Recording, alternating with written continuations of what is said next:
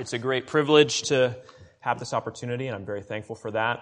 Um, would you please join me in prayer before we begin? Father, thank you so much for um, everyone who is here and our brothers and sisters who are gone on the international trip or in other places around the world, Father, or around the States. I pray that you would uh, give them safe travels and speak to their hearts as they meet together. I pray for us here today, and I pray that you would be with me and help me as I speak your word.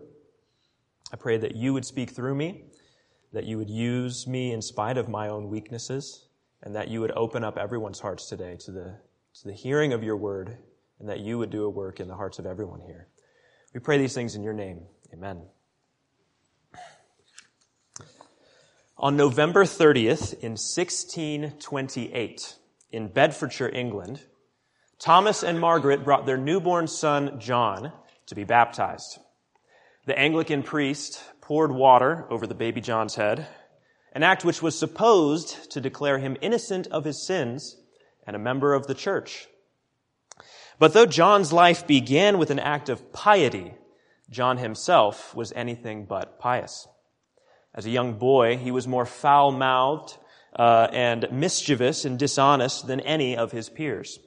And as a young man, he was the ringleader, in his own words, of all his friends in their mischief. After his marriage, he began to attend church due to the influence of his wife. And there, for the first time in his life, he felt guilt for his actions.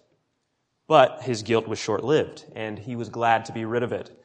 It was good for him that he could continue going on sinning uh, without being bothered by that guilt. John had concluded that he was beyond forgiveness and that if he wasn't going to get to heaven, he may as well have as much fun as possible before he went to hell. Most people who knew John probably agreed with that sentiment that God would never forgive him. He was infamous throughout the countryside uh, for being foul-mouthed and just completely vulgar. One day, uh, his neighbor's wife overheard him speaking with such vulgarity that she felt obligated to rebuke him.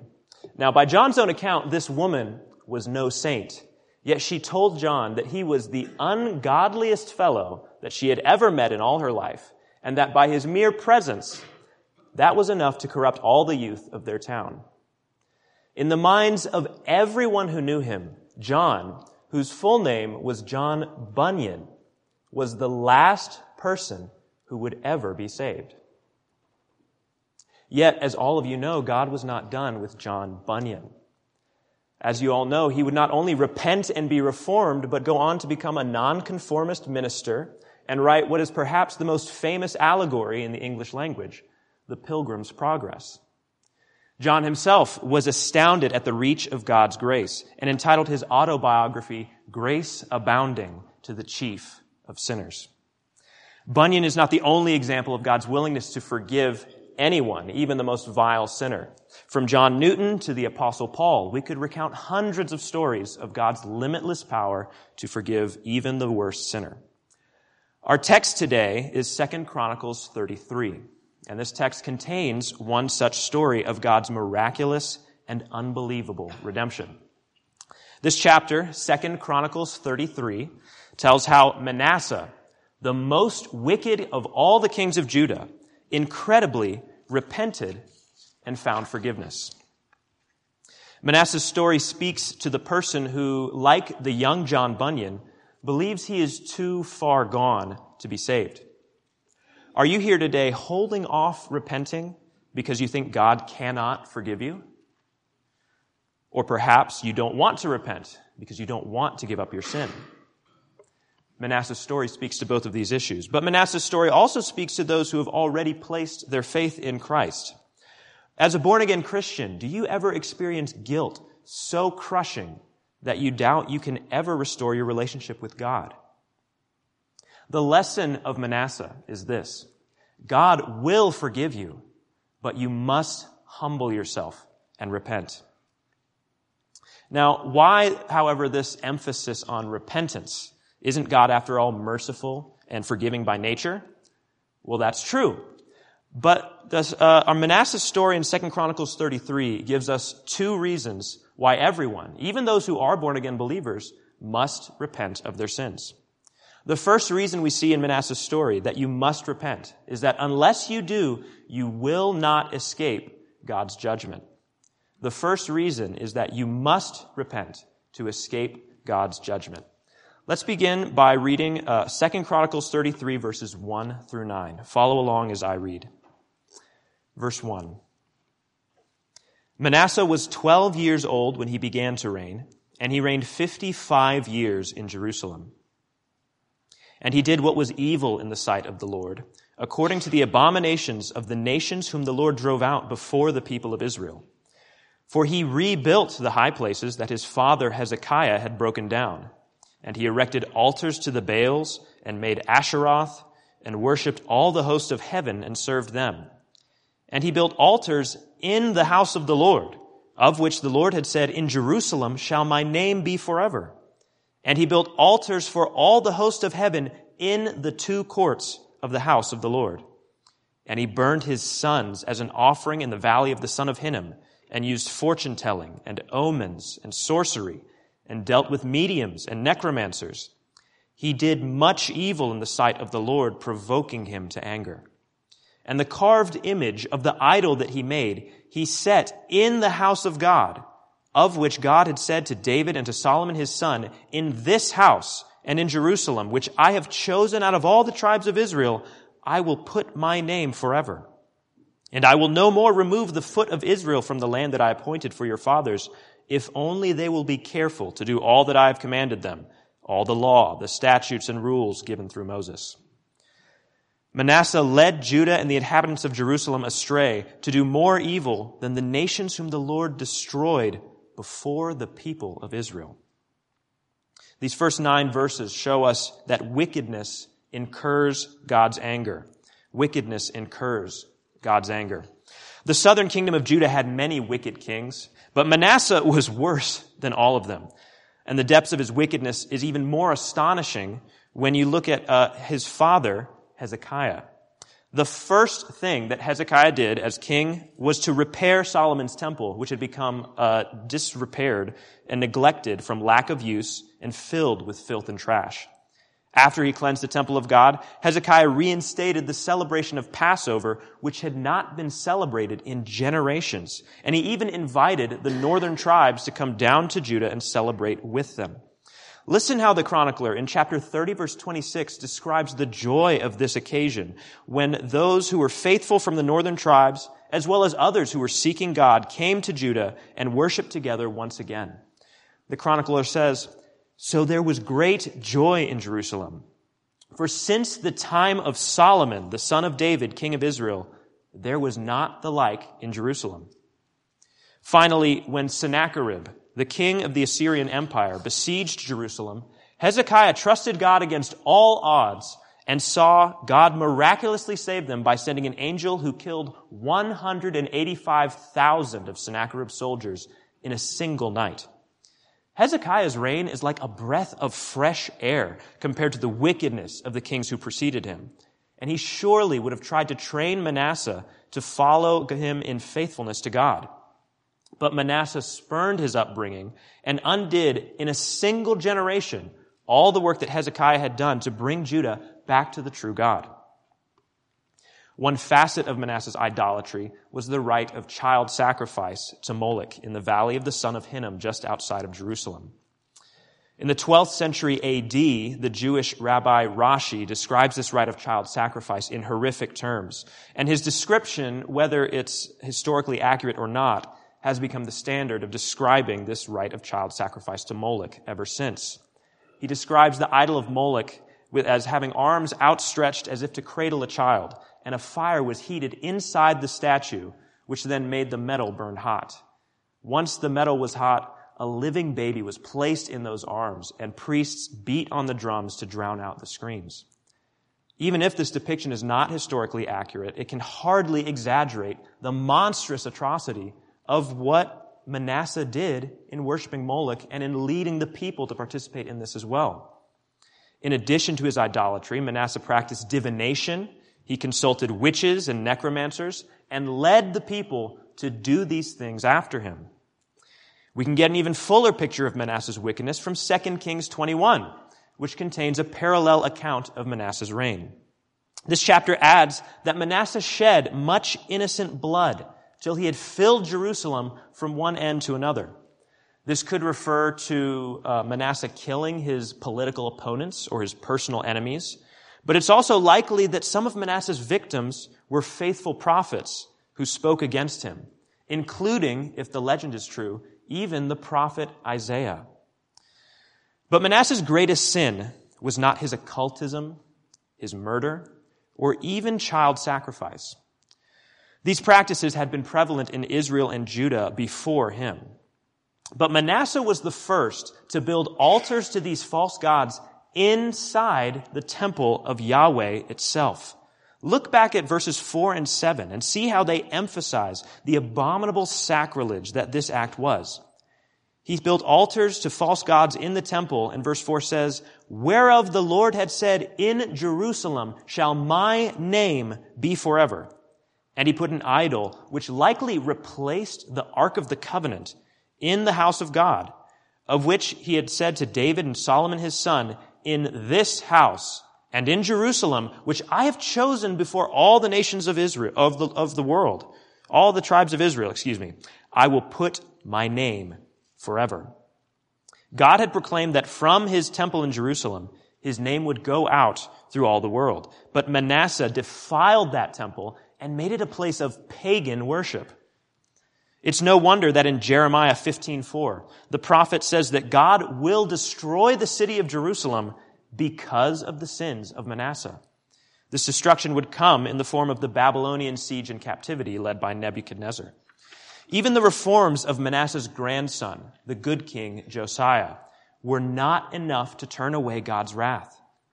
His wickedness is summarized in 2 Chronicles 33 verse 9 by saying that he made the people of Judah to be more wicked than the Canaanites whom God had exterminated before Manasseh.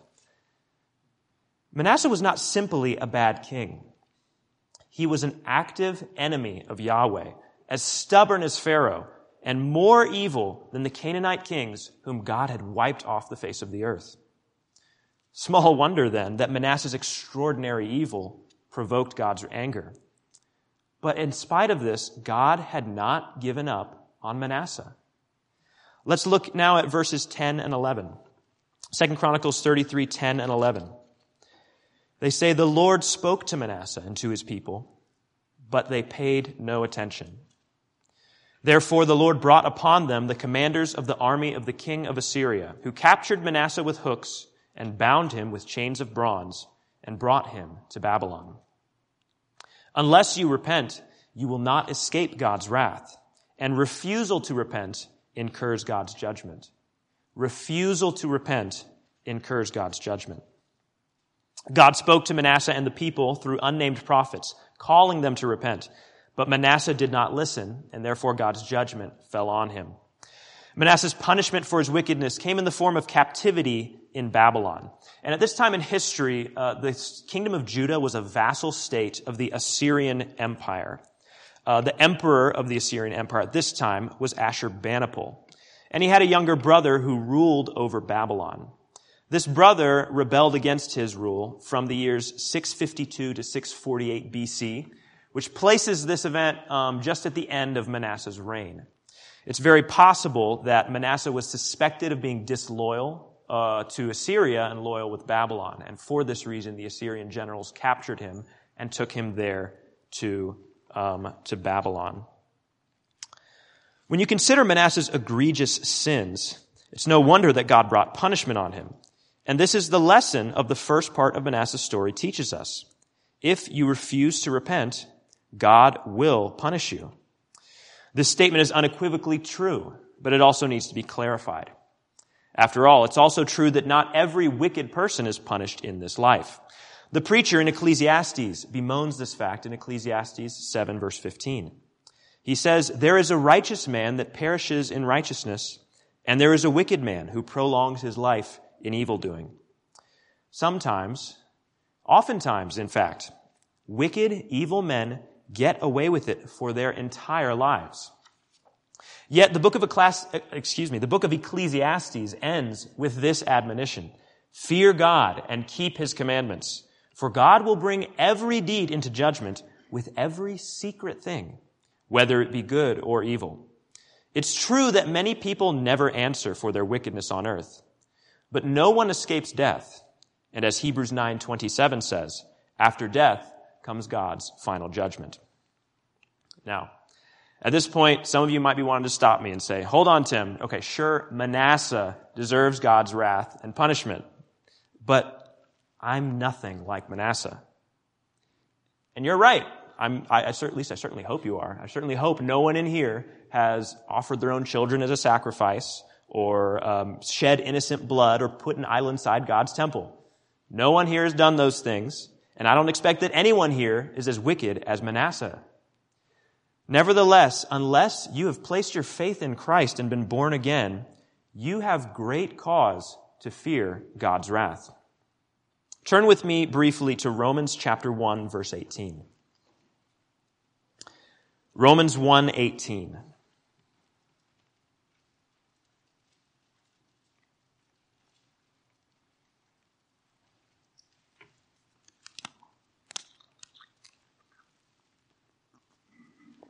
Romans 1:18 says, "For the wrath of God is revealed from heaven against all ungodliness and unrighteousness of men."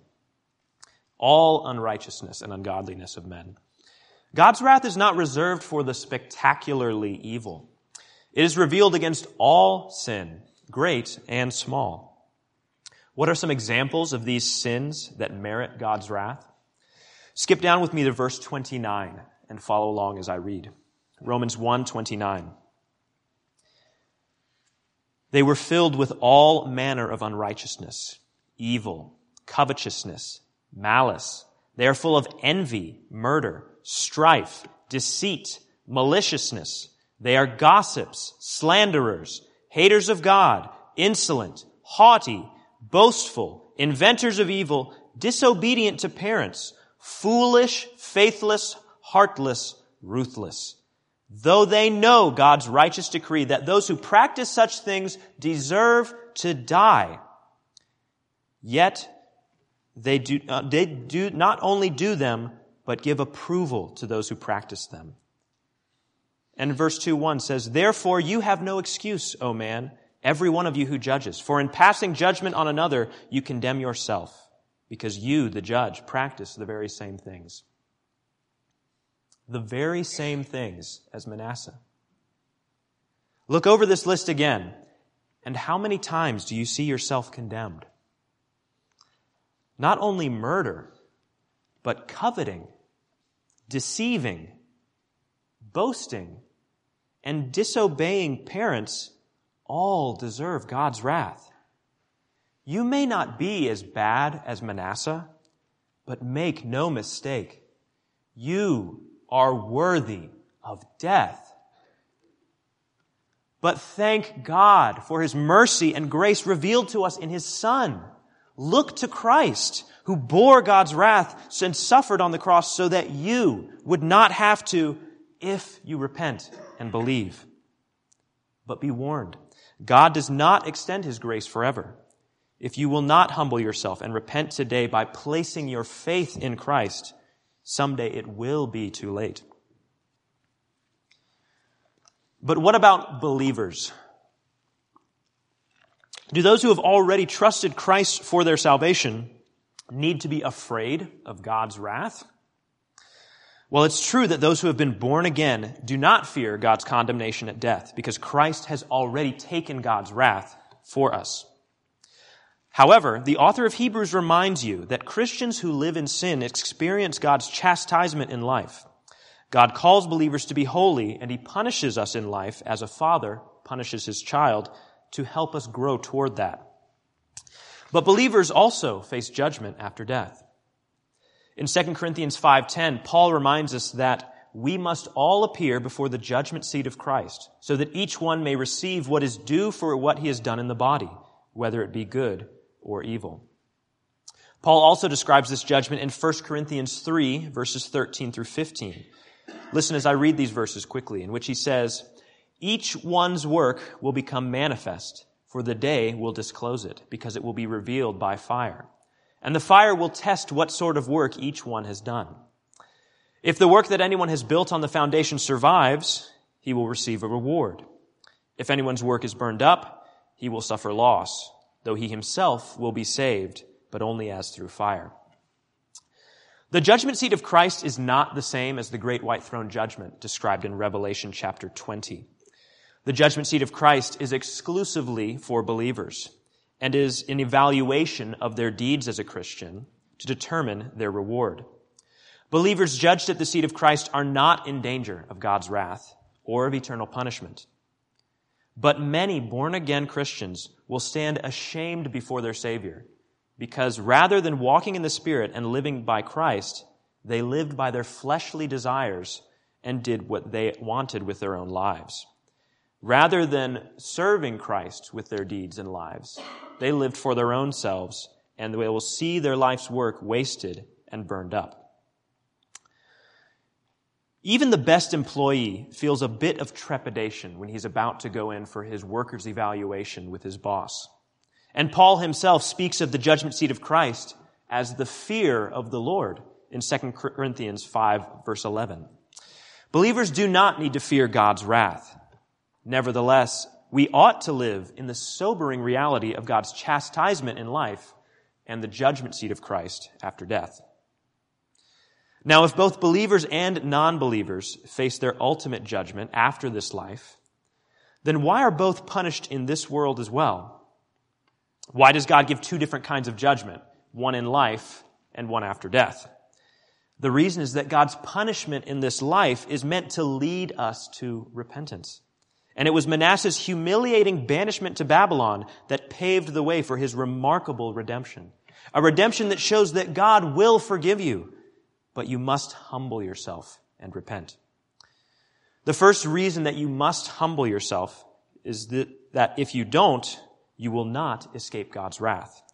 Verses 12 through 20 of 2 Chronicles chapter 33 give the second reason you must repent. Turn back with me to 2 Chronicles chapter 33 and we'll read verses 12 through 20. Second Chronicles 12, or excuse me, Second Chronicles 33 verse 12 reads, And when he was in distress, he entreated the favor of the Lord his God and humbled himself greatly before the God of his fathers. He prayed to him, and God was moved by his entreaty, and he heard his plea and brought him again to Jerusalem into his kingdom. Then Manasseh knew that the Lord was God. These two verses show us that genuine repentance will bring God's forgiveness. Genuine repentance does bring God's forgiveness. I find it difficult to think of a person with a larger list of crimes than Manasseh, but without regard to the grievousness of his sins, God willingly forgave even him. And when I think about this mercy to Manasseh, I'm reminded of a story that I heard several years ago out of Dallas, Texas. And I'm sure some of you are also uh, remember this story it made national headlines at the time. Um, in 2018, a Dallas police officer named Amber Guyger shot and killed an innocent man named Botham Jean in his own apartment. Um, Amber Guyger and Botham Jean did not know each other. But they both lived in the same apartment complex, and Botham Jean lived in the apartment directly above Amber Guyger's own. And in a tragic mix-up, Guyger went to the wrong floor of the apartment complex and entered Jean's apartment thinking that it was her own. When she saw a man whom she did not recognize in what she thought was her own home, she was afraid for her life and she pulled out her gun and began yelling at him. And Botham Jean thought he was facing a home invasion. And so he got up and approached Guyger and was yelling back. And Guyger shot Botham Jean. When as soon as she realized her mistake, she called 911 and she began performing CPR, but she could not save him. Botham Jean died and she had killed him. It was just a horribly tragic situation. And Amber Guyger showed very deep remorse for her mistake. There's footage of her both before the trial, an interview, and during the trial, in which she's profusely weeping, um, and even goes so far as to say that she wishes that she and Botham Jean could have switched places, saying that you know, I wish that I had been the one that died for my mistake rather than Jean. But in the midst of all this tragedy, God's grace was profoundly displayed by Botham Jean's younger brother, Brant Jean. During the trial, Brant Jean was given a time, a time to speak, and with great emotion, he told Guyger that he hoped she went to God with her guilt and all the wrong that she had done in the past. He told her that if she was truly sorry, he forgave her for killing Botham, and that if she asked God, God would forgive her as well. He even went so far as to ask if he could hug Guyger. And the, the woman who had killed his brother and he embraced in front of the courtroom as the onlookers wiped tears from their eyes. It was a powerful scene to watch. Amber Guyger showed deep regret for her actions, and the power of the gospel in Brant Jean's life gave him the ability to forgive her when he saw that remorse. And in the same way, just as Jean was moved by Amber Guyger's deep sorrow and remorse, God is not unmoved by a repentant heart. And he is certainly able to forgive any who repent and come before him in humility, even someone as guilty as Manasseh. If God heard the prayer of Manasseh and forgave him, then there is no person God is unwilling to forgive. You may be here today as a born again Christian who is struggling with guilt. And as a Christian, as Christians, we ought to feel guilt when we sin. But no Christian needs to live in bondage to guilt. Christ has already taken God's wrath in your place. And if you put your faith in Him, you are righteous in the eyes of the Father. As Paul tells us in Romans 8, there is no condemnation for those who are in Christ Jesus because God himself has justified us. If you as a believer in Christ repent of your sins, God is faithful and just to forgive you, says 1 John 1 9.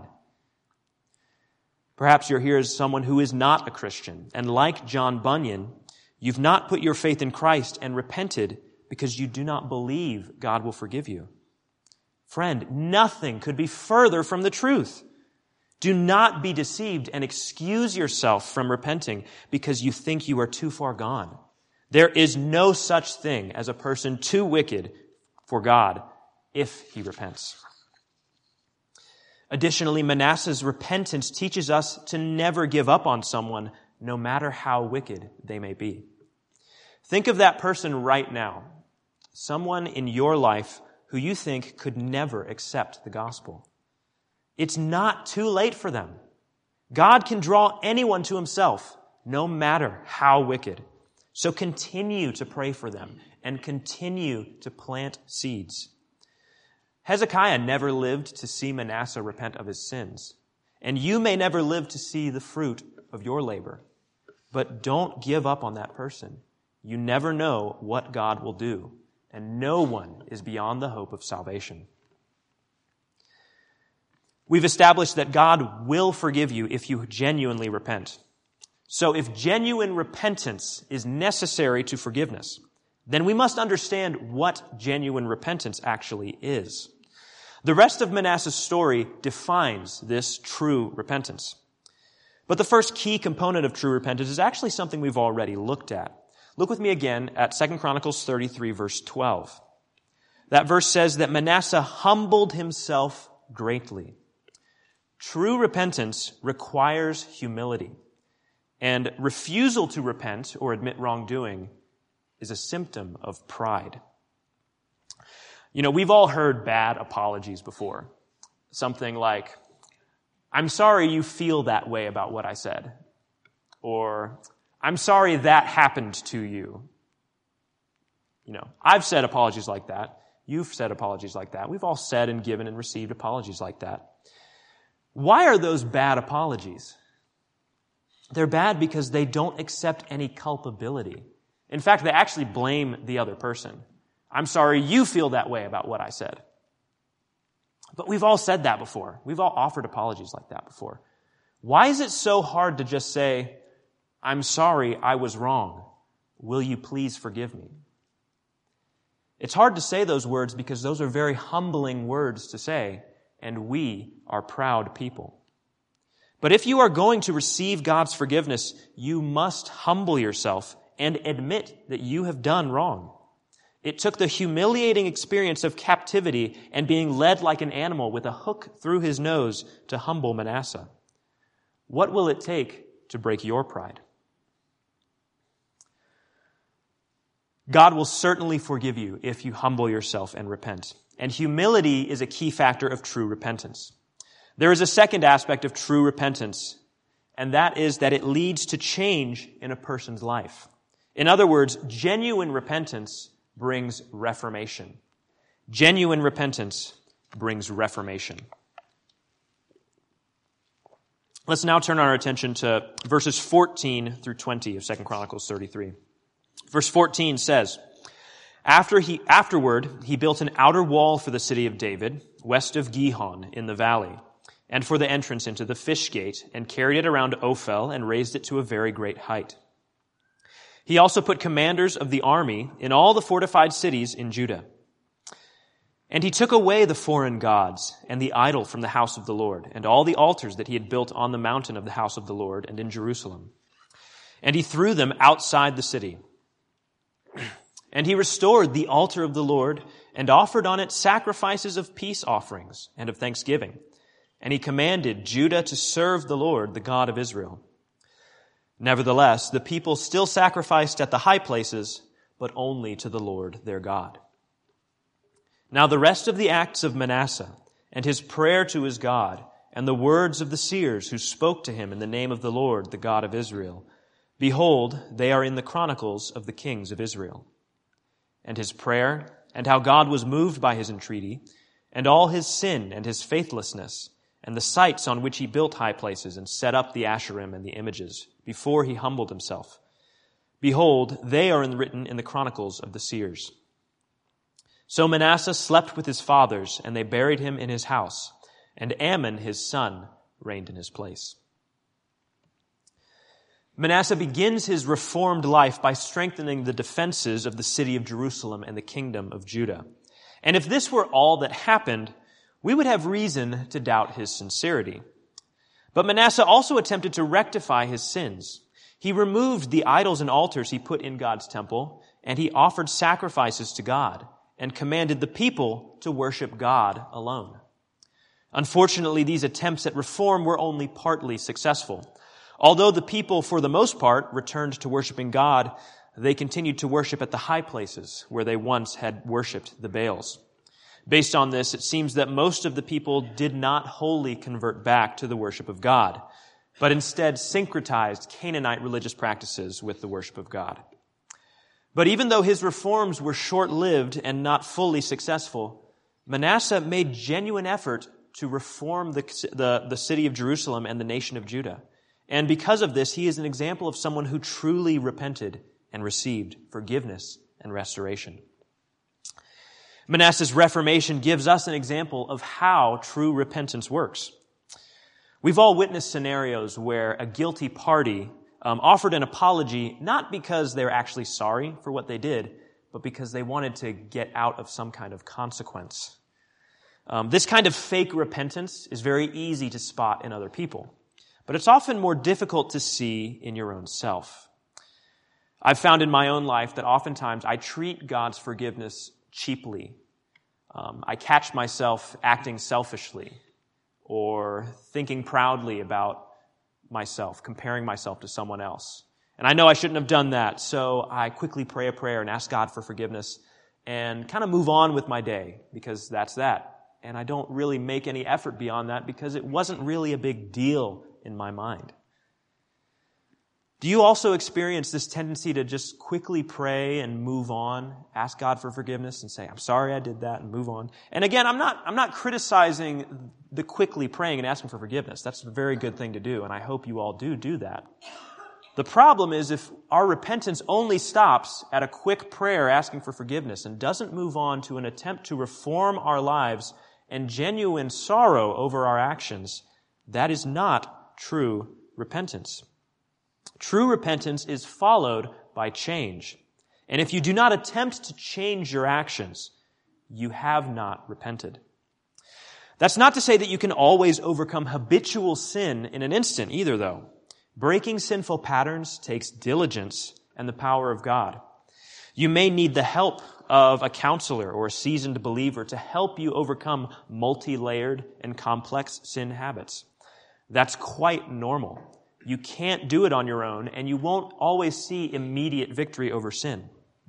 But as Paul says in Philippians 2:13, it is God who works in you both to will and to work of his good pleasure. Ask God to strengthen you and like Manasseh, cast out everything in your life that causes you to stumble. The story of Manasseh is a story that has been repeated in the lives of countless others, of whom John Bunyan is only one. In his autobiography, Grace Abounding to the Chief of Sinners, Bunyan writes this amazing statement. Great sins do draw out great grace. And where guilt is most terrible and fierce, there the mercy of Christ, the mercy of God in Christ, when showed to the soul, appears most high and mighty. This is the lesson of Manasseh. God will forgive you, but you must humble yourself and repent. There is no person whom God will not forgive if he does this. Manasseh's life shows that there are two reasons you must repent. To be forgiven and to avoid God's punishment. It also shows us that genuine repentance requires humility and results in reformation.